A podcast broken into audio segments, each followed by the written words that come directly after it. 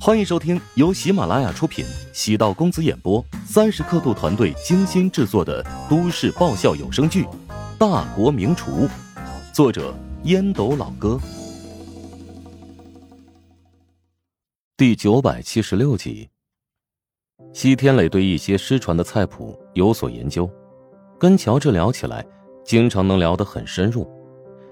以乔治的年纪，能对失传千百年的菜谱如数家珍。西天磊知道乔治身上肯定有故事，既然乔治不主动提起，西天磊也不好多问。西老师，明天我就要离开燕京了，返回琼津，以后有机会到琼津做客，我一定要好好招待你。距离青年厨师试菜大会还有1个多月时间，你回去之后要好好准备啊，届时我们还在燕京相见。西老师，那个试菜大会其实我并不打算参加。为什么？青年厨师试菜大会是烹饪协会特地为青年厨师展示才艺的舞台，我知道你的实力很强，但是别人不知道，这是一个对外展示的好机会。更关键的是，每年试菜大会都会出现一大批精英人才，跟他们并肩作战，可以帮助你在厨艺上更进一步。乔治可不想参加这个什么老石子试菜大会，他有很多重要的事情处理。试菜大会是可以帮自己扬名，但也会消耗掉自己很多底牌。乔治笑着敷衍道，听你的介绍，这个比赛的意义非凡，这样吧，如果我没有重要的事情，肯定会参加。西天磊人老成精，哪里瞧不出乔治是在忽悠自己。如果你不参加试菜大会，肯定会有人说你怕输不敢参赛，作为你的推荐人，我会感到很没面子呀。乔治愕然，西天磊这以退为进的一招实在是太猝不及防了。冲着西老师帮我那么多，我会努力腾出时间参与今年的试菜大会。乔治终于妥协，人生便是如此，一不小心就被别人道德绑架了。西天磊哈哈大笑，你这小子，我是彻底看穿了，吃软不吃硬，既然你决定参加，那我要给你提醒几句。你最大的对手将会是3个人，孙世超、孔凡、曹真。西天磊耐心地将3人的特点给乔治讲述了一番。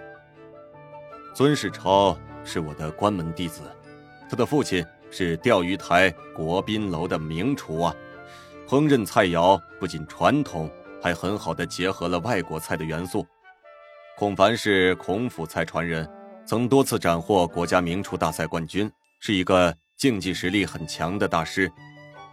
曹真呢，是黑珍珠榜冠军餐厅的主厨啊，在越州开设的餐厅，生意比你的网红食堂还要好，年营业额能到7个亿，也被誉为全国最贵的厨师。谢老师，你跟我说了这么多，难道不怕你徒弟输给我吗？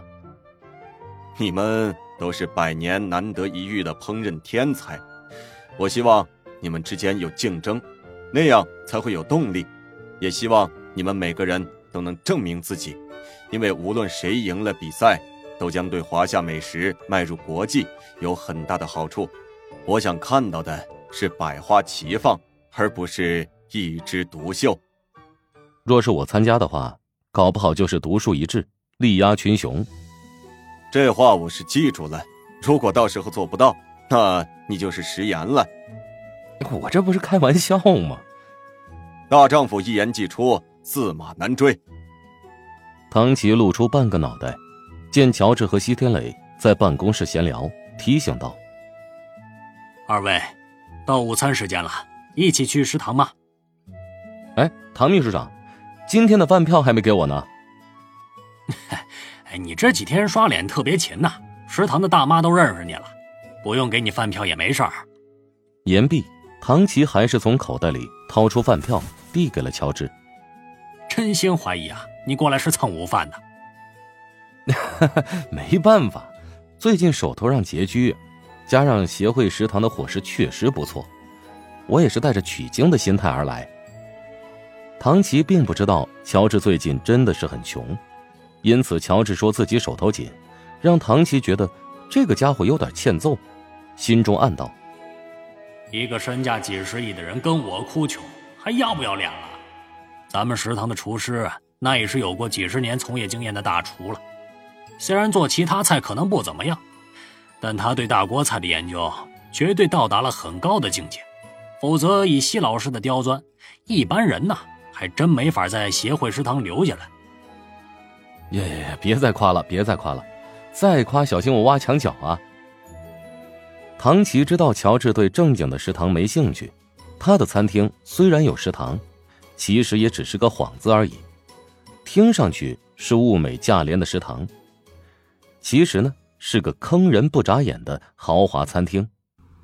乔治吃完午餐就和唐琪、西天磊告辞分别，这让唐琪有那么一刹那觉得乔治真的是来协会蹭饭的。返回办公室，唐琪从电脑里调出工作表，早在半年之前他就将今年协会的事情安排好，虽然计划赶不上变化，但根据工作表的进度，他可以有条不紊地开展各项工作。协会有很多岗位，大多数都是养老的闲职，因此唐琪肩负着协会的运营。桌上的座机响了起来，唐琪将座机挂在耳边。喂，您好，这里是华夏烹饪协会。唐秘书长您好，我叫周丽阳，是乔帮主的人力资源总监，有机会跟您单独见面，我们聊一聊吗？啊，你跟我聊？唐琪莫名其妙，有点懵。刚才自己和乔治还在食堂谈笑风生，他有啥话完全可以跟自己说吗？是的，我们公司对您的能力很感兴趣，如果方便的话，我们见一面，我可以给你详细介绍一下我们公司，以及给你设立的岗位。哈哈哈，我总算是搞明白了，你是想挖我吗？唐琪恍然大悟，乔治刚才偶然透露一句“小心我挖墙角”，其实是暗示要挖自己。如果您感兴趣的话，我们1小时之后见面可以吗？华夏烹饪协会附近有一处猫味咖啡馆，我在那儿等您。周丽阳不给唐琪拒绝的机会，唐琪沉默10多秒，终于忍不住松口。好。本集播讲完毕，感谢您的收听。如果喜欢本书，请订阅并关注主播。喜马拉雅铁三角将为你带来更多精彩内容。